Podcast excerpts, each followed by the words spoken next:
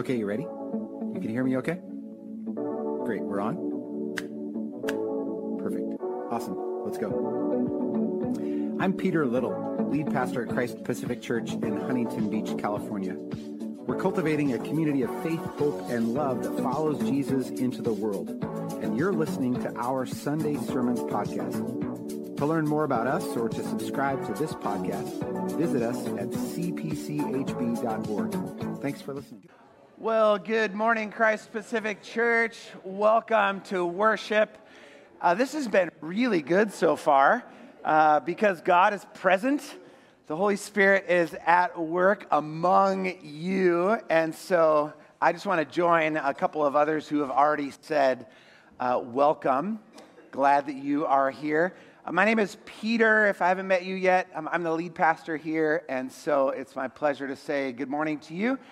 And um, uh, after you go and uh, find Britt and introduce yourself to her, if you um, haven't already, then um, please introduce yourself to me. If I haven't met, that would be uh, fantastic. Would love to uh, have a conversation with you over coffee after, um, after worship. Uh, we're going to turn to Mark chapter seven, and uh, I'm going to read the text for us this morning. Um, there's actually three healing stories that I'm going to read, and it's kind of long this morning. It's been long recently. Uh, actually, it's always good to just listen to God's word, and so I'm going to invite you to do that um, as I read. So Mark chapter seven, starting in verse twenty-four, uh, I'll read the uh, all of the rest of Mark chapter seven, and then we're going to skip over to chapter eight, verses twenty-two, because uh, all these healing stories are connected. So, friends, um, listen to God's word this morning. Then Jesus left Galilee and went north to the region of Tyre. He didn't want anyone to know which house he was staying in, but he couldn't keep it a secret. Right away, a woman who had heard about him came and fell at his feet. Her little girl was possessed by an evil spirit, and she begged him to cast out the demon from her daughter. Since she was a Gentile, born in Syrian Phoenicia, Jesus told her, "First I should feed the children, my own family, the Jews. It isn't right to take food from the children and throw it to the dogs." She replied, "That's true, Lord, but even the dogs under the table are allowed to eat the scraps from the children's plates." "Good answer," he said. "Now go home, for the demon has left your daughter." And when she arrived home, she found her little girl lying quietly in bed, and the demon was gone. Jesus left Tyre and went up to Sidon before going back to the Sea of Galilee and the region of the Ten Towns. A deaf man with a speech impediment was brought to him, and the people begged Jesus to lay his hands on the man to heal him. Jesus led him away from the crowd so they could be alone. He put his fingers into the man's ears. Then, spitting on his fingers, he touched the man's tongue. Looking up to heaven, he sighed and he said, "Ephatha," which means "be opened." Instantly, the man could hear perfectly, and his tongue was freed so he could speak plainly. Jesus told the crowd not to tell anyone. But the more he told them not to, the more they spread the news. They were completely amazed and said again and again, "Everything he does is wonderful. He even makes the deaf to hear and gives speech to those who cannot speak." Uh, if that line sounds familiar, it's because it's from Isaiah thirty-five, which Pastor Jericho read to us just a minute ago. Skipping on to chapter eight, verse twenty-two. When they arrived at Bethsaida, some people brought a blind man to Jesus, and they begged him to touch the man and heal him. Jesus took the blind man by the hand and led him out of the village. Then, spitting on the man's eyes, he laid his hands on him and asked, "Can you see anything now?" The man looked up. "Yes," he said. "I see people, but I can't see them very clearly. They look like trees walking around." Then Jesus placed his hands on the man's eyes again, and his eyes were opened. His sight was completely restored, and he could see everything clearly. Jesus sent him away, saying, "Don't go back into the village on your way home." Ooh. Friends, this is God's word for us this morning, uh, and it is so good. So Jesus had said to the Pharisees and the teachers of the religious law, he said this earlier in Mark chapter seven, which we read from last week. He said, "Do you not see that whatever goes into a person from outside cannot defile? It is what comes out of a person that defiles. For it is from within, from the human heart, that evil intentions come." This week, as we consider the stories I just read in the second half of Mark chapter seven, we're going to hear Jesus go one step further on the topic of defilement. He's going to declare clean those whom others would consider to be defiled. To put it another way, Jesus today is going to demonstrate that there are no outsiders to God's love. Let's pray, and then we'll consider Jesus' words. Jesus, thank you that you have spoken, and thank you that you continue to speak to us. And we pray for that very thing, that through the words you have spoken, through your word in the scriptures, that you would speak to us today. We trust that you have a word for us, that you are not a God who is silent, but that you are a God who speaks. For you are the word, spoken so clearly centuries ago. Would you speak clearly to us now? We pray in Jesus' name. Amen.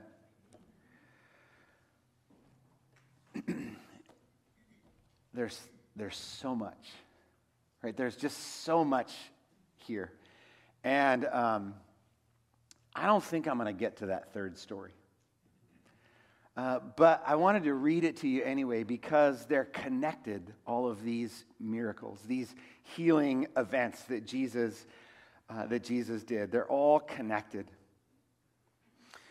Listen, speaking of no outsiders to God's love, Jesus, in these healing stories, he breaks through and breaks down all sorts of barriers, social barriers, cultural barriers, religious barriers. And he does that to show the reach of God's love, that there are no outsiders to God's love. There are no barriers or boundaries through which or over which God's love won't go in order to reach you. Verse twenty-four, "Then Jesus left Galilee, and he went north to the region of Tyre." Tyre is a Mediterranean beachside town. It's just north and a little bit west of the Sea of Galilee, and it was populated mostly with Gentiles, people who were not Jews. And um, I recently heard uh, a fun spat between uh, an S C Trojan and a U C L A Bruin. And uh, to say that these two people did not respect one another would be uh, one way of putting it, or at least their, uh, their educational heritage. And I got to thinking that, you know, maybe that's a little bit how Jews and Gentiles viewed one another. You know, sort of like looked down their noses at one another. To say there's a lack of respect between these groups of people would be, well, putting it lightly. But the point is this. The town of Tyre and um, the town of Sidon, which is right next to it, uh, those are code names, Tyre and Sidon. Those are like code names to uh, or for pagan land. Right? So if you were a Jewish person in the first century and you heard someone talking about Tyre and Sidon, in your mind you would be thinking, all right, that is pagan land. That is the land of defilement, filled with pagans who are unholy, uncouth, and unworthy of respect. That's what would be going through your mind. And it strikes me that Jesus often goes to the places that other religious types would not go. And Jesus interacts with and here touches people whom other religious types just wouldn't interact with and certainly wouldn't touch. So Jesus gets to the town of Tyre. He settles into a guest house. Some people have speculated, you know, Jesus was maybe just looking for a break. He wanted some downtime. He went to the beach. He wanted to keep his location secret, but it was not going to happen. So a woman invades his privacy and asks for his help. Actually, she begs for his help. And she's described as a Gentile born in Syrian Phoenicia. Now, this is important because what this tells us is that her national and political identity put her at absolute odds with everything that a Jew in Israel stood for. Listen to how Ched Myers puts it. He wrote this wonderful uh, commentary on Mark's gospel called Binding the Strongman. He puts this in very strong words. He says, her solicitation is an affront to the honor status of Jesus. No woman, and especially a Gentile, unknown and unrelated to this Jew, Jesus, would have dared invade his privacy at home to seek a favor. And given the utterly shameful behavior and the pagan character of this woman, it is shocking that Jesus even addresses her. And Jesus does address her, although with some words that sound pretty upsetting, don't they? He says, first I should feed the children, my own family, the Jews. It isn't right to take food from the children and throw it to the dogs. Ouch, Jesus. Why does he say that? And what does he mean when he says that? Well, Jesus refers to the Jews as children, as in God's children. They are part of the family. They are insiders, if you will.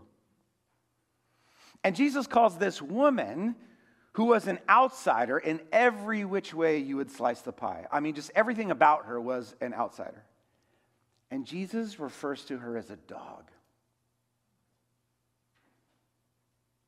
Jewish writers would sometimes refer to Gentiles as dogs, generally in reference to uh, their behavior, their lifestyles, their vices, things that an upstanding and religious Jewish person would not be involved in.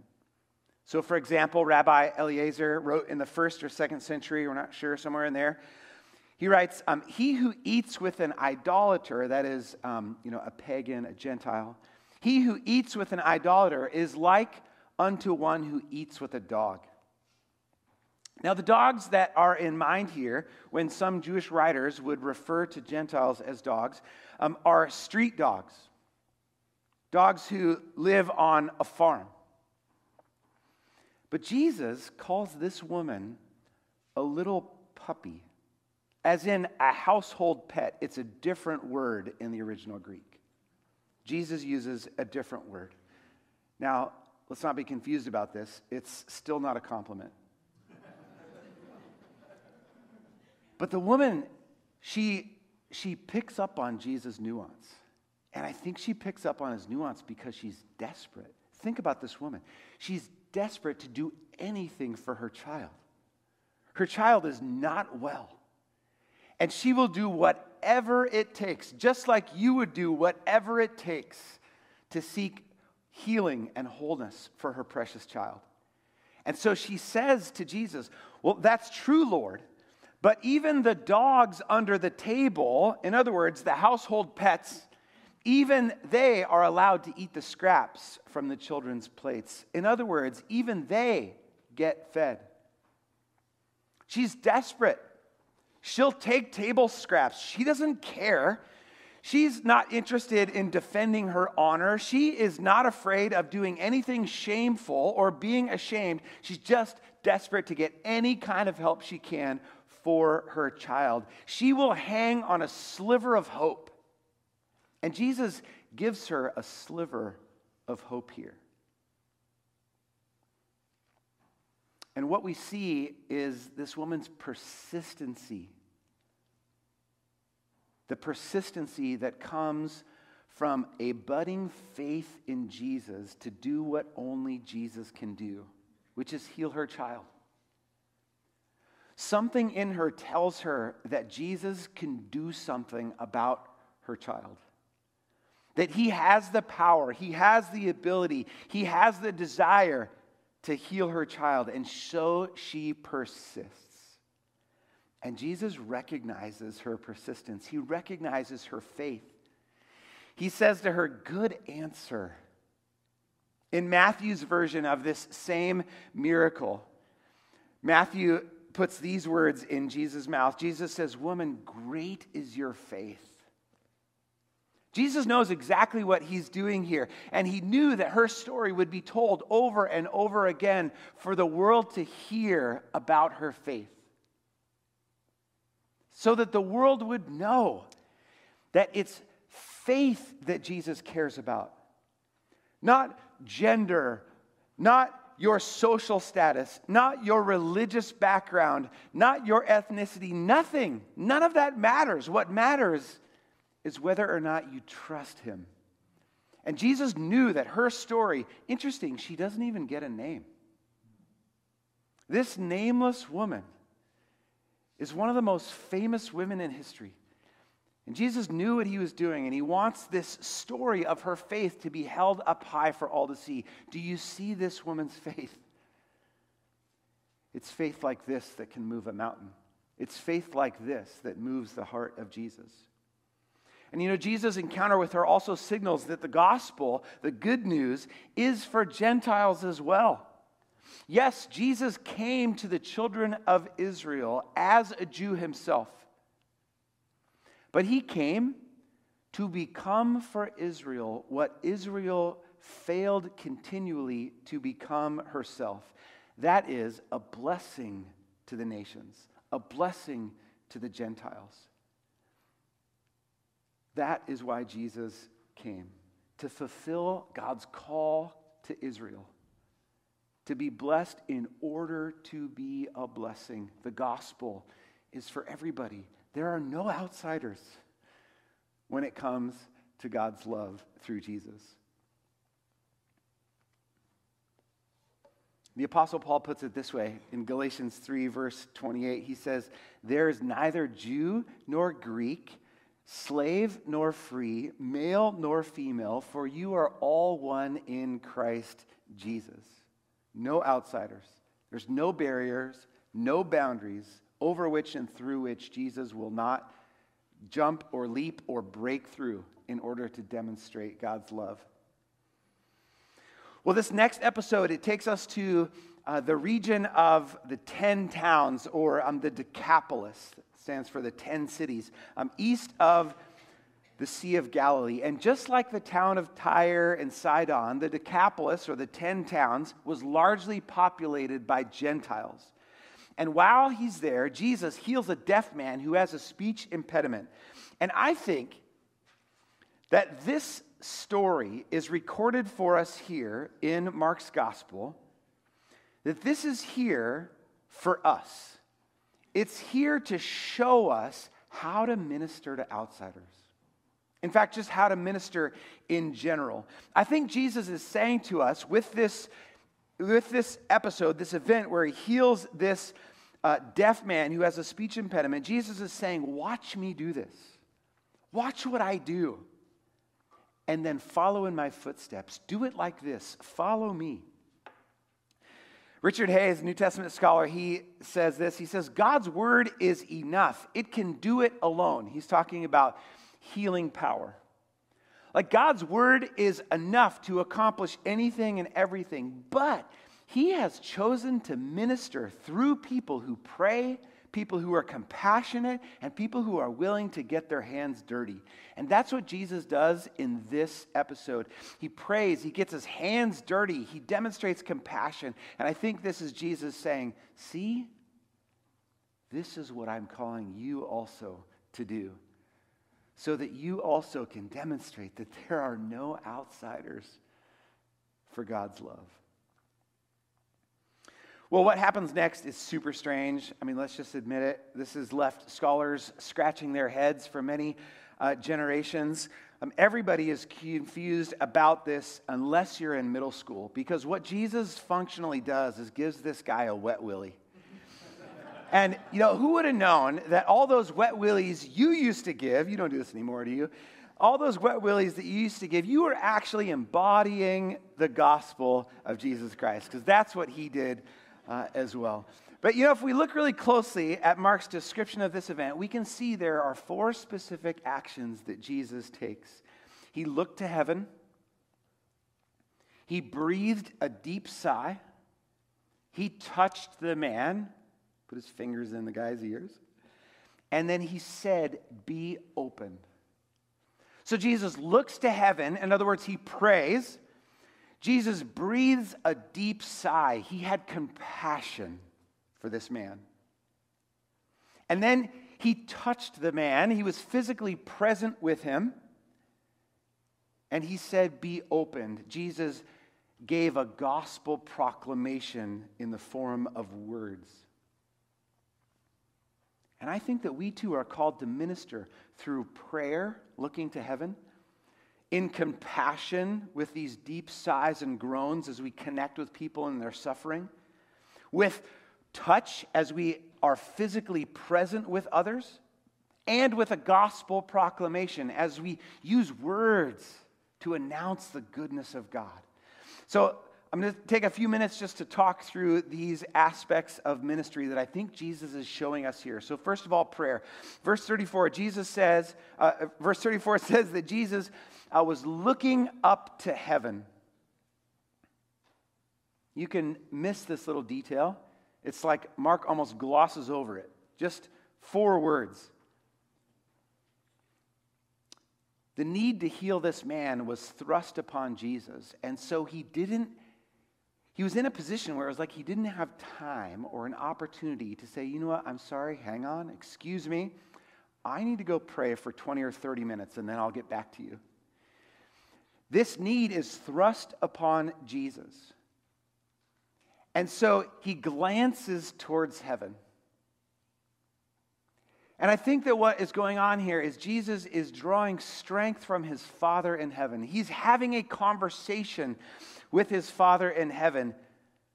I can imagine if there was like a thought bubble above Jesus' head, you know, like in comic strips, there was a thought bubble above Jesus' head in this moment, it would say something simple like, "Father, help." That's it. Maybe, uh, in addition, it would say, "Father, to you all the credit." Help, Father, and to you be all the credit. It happened really quickly. And do you know that there's not actually a linear relationship between how, how long you pray and how well God listens?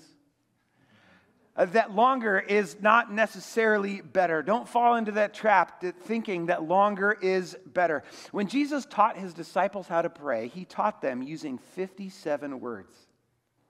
The Lord's Prayer, fifty-seven words. I timed it this week, twenty-two seconds. But don't also fall into the more common trap of thinking that prayer is just this kind of perfunctory thing that we do. It doesn't actually perform any purpose or real function. It's just something you're supposed to check off the list. Here we see Jesus connect with his Father in heaven because his Father in heaven is who gives him strength and who gives him his mission. And so it is with you and me. As we minister to outsiders, as we minister to anybody, if Jesus must pray, so also you and I must engage in prayer before and during when we minister. In Mark nine, which we're going to get to in a couple weeks, we're going to read that the disciples, they uh, reported to Jesus their frustration at um, what they thought was ineffective ministry. It seemed like people's lives weren't being changed, and specifically, they could not help this one little boy who had an evil spirit. He was possessed by some kind of a demon. And Jesus said to his disciples, do you remember this? "This kind can only come out through prayer." And I think that today, the darkness that we're dealing with is the kind of darkness that can only be overcome through prayer. Jesus prayed. We are to follow in his footsteps. and pray as we minister. So first, prayer. Secondly, compassion. Looking up to Jesus, uh, looking up to heaven, Jesus sighed, and he said um, a word that nobody can pronounce. Jesus sighed. Again, it's so short you can miss it. But what was in this sigh? Right, to sigh literally means to express oneself involuntarily in the face of an undesirable circumstance. Jesus sees this man, and he sees his suffering, and it's like he involuntarily expresses his frustration or sadness at this brokenness. Jesus has a gut reaction to the pain and misery that he's witnessing. Just like when Jesus uh, sighed with a deep kind of grief when Mary and Martha reported to Jesus that their brother Lazarus, who was a really close friend to Jesus, that their brother Lazarus had died. We're told in John chapter eleven, that's where that uh, episode is recorded, we're told that Jesus burst into tears. Usually our translations say Jesus wept, but um, that's not at all what the word means. It means he burst into tears. Tears. His guts were wrenched at the sight of suffering, at the sight of death, and at the sight of those who were grieving, because the world in which we live is a world in which there is death and suffering. And Jesus is not exempt from the human experience of suffering with and for others. He's just like you and me in every way, except for he's without sin. That means when you suffer, when you're frustrated, when you feel deep pain, when you when your guts are wrenched because someone you love is suffering, Jesus has been there. He knows what that's like, actually. Hebrews four fifteen puts it this way. We do not have a high priest, that's Jesus, we do not have a high priest who is unable to sympathize with our weaknesses, but we have one who in every respect has been tested just as we are, only he was without sin. So Jesus ministers with compassion, out of the passion he has for this man, out of the passion he has for us. And we are to follow in his footsteps, to minister with compassion, with a deep desire to understand and connect with others, especially those who are suffering, and to do so withholding judgment. To do so without contempt, but rather with a kind-hearted approach. Compassion. So with pray- in prayer, with compassion, and number three, with touch. Verse thirty-three says, Jesus led them away, the man, away from the crowd so they could be alone. He put his fingers into the man's ears, then spitting on his own fingers, he touched the man's tongue.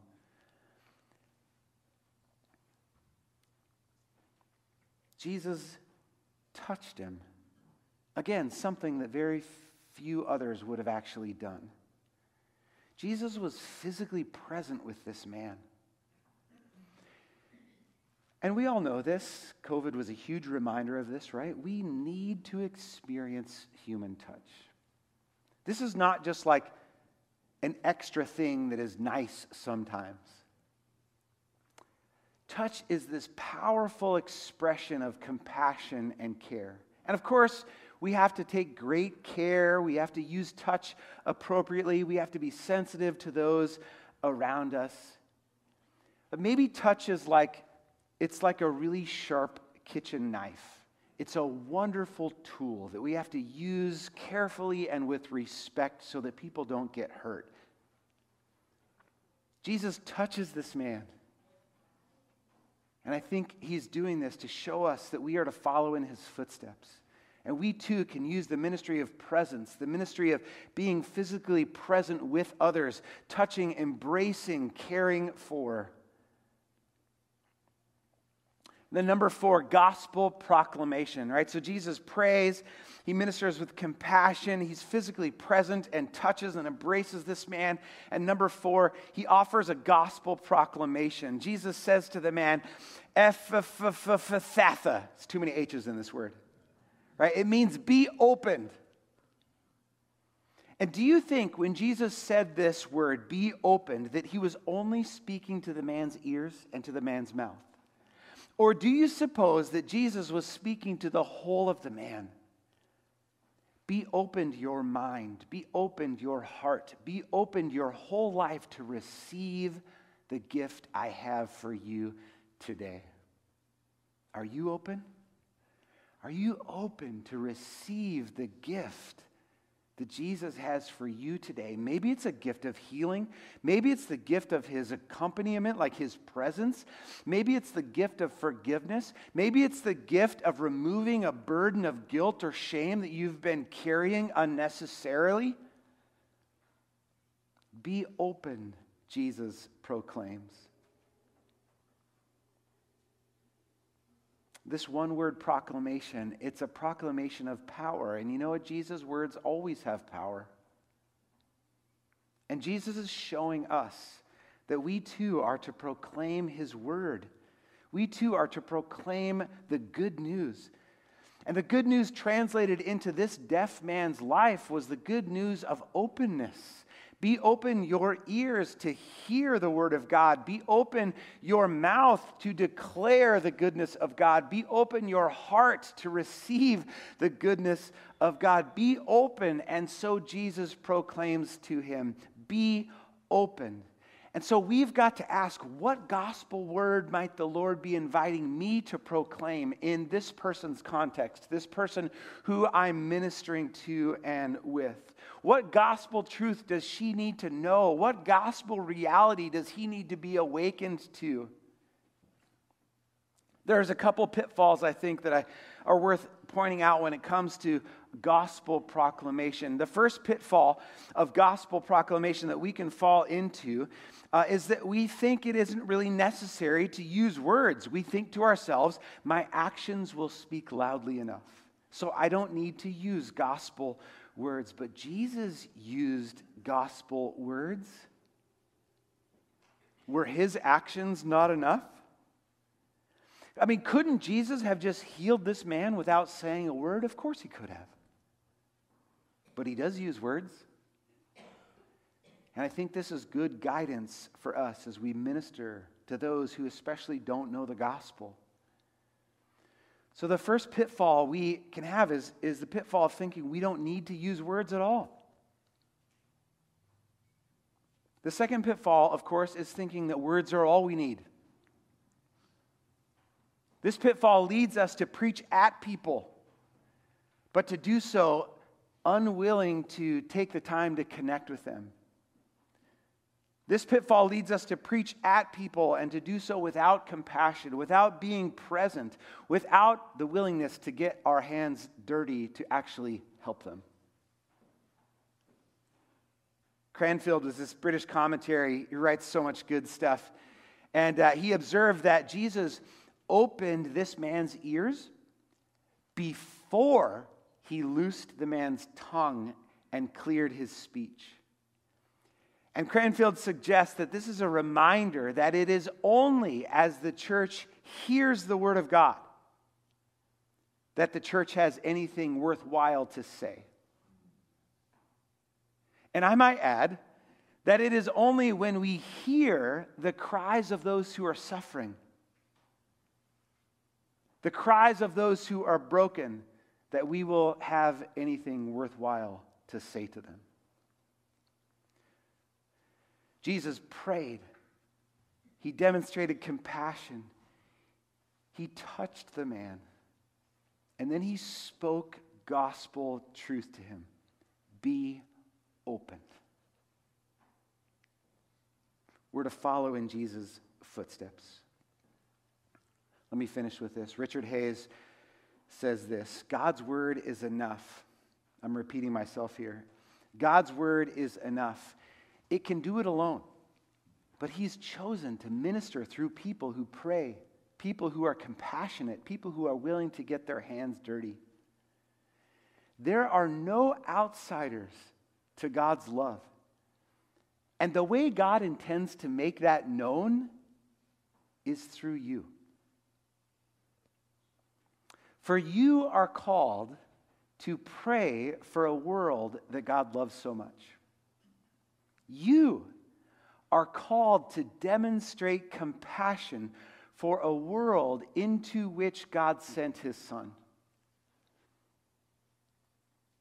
You are called to proclaim the gospel to a world in which the Word became flesh and dwelled among it.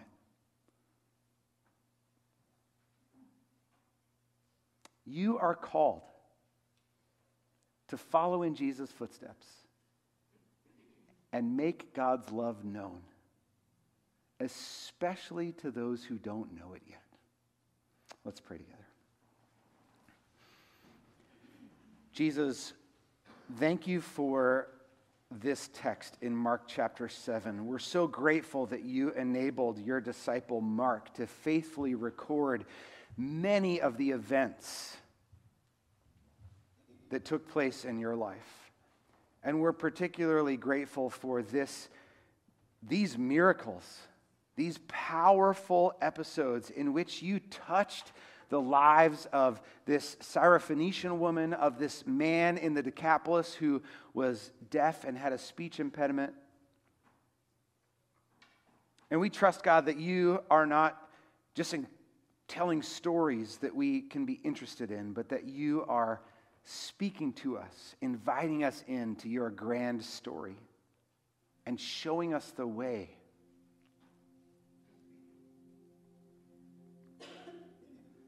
So, Jesus, as, as we receive your good news, as we come to terms with this beautiful reality that, that I am not an outsider to your love, would you empower us by your Spirit to declare and demonstrate that same love to people who are still outsiders, but that whom you long to gather in. Help us to be faithful. We pray in Jesus' name. Thanks for joining our Christ Pacific Sunday Sermon Podcast. To hear more of our sermons, or to subscribe, or to learn how you can be engaged with what we're up to in Huntington Beach, please visit us at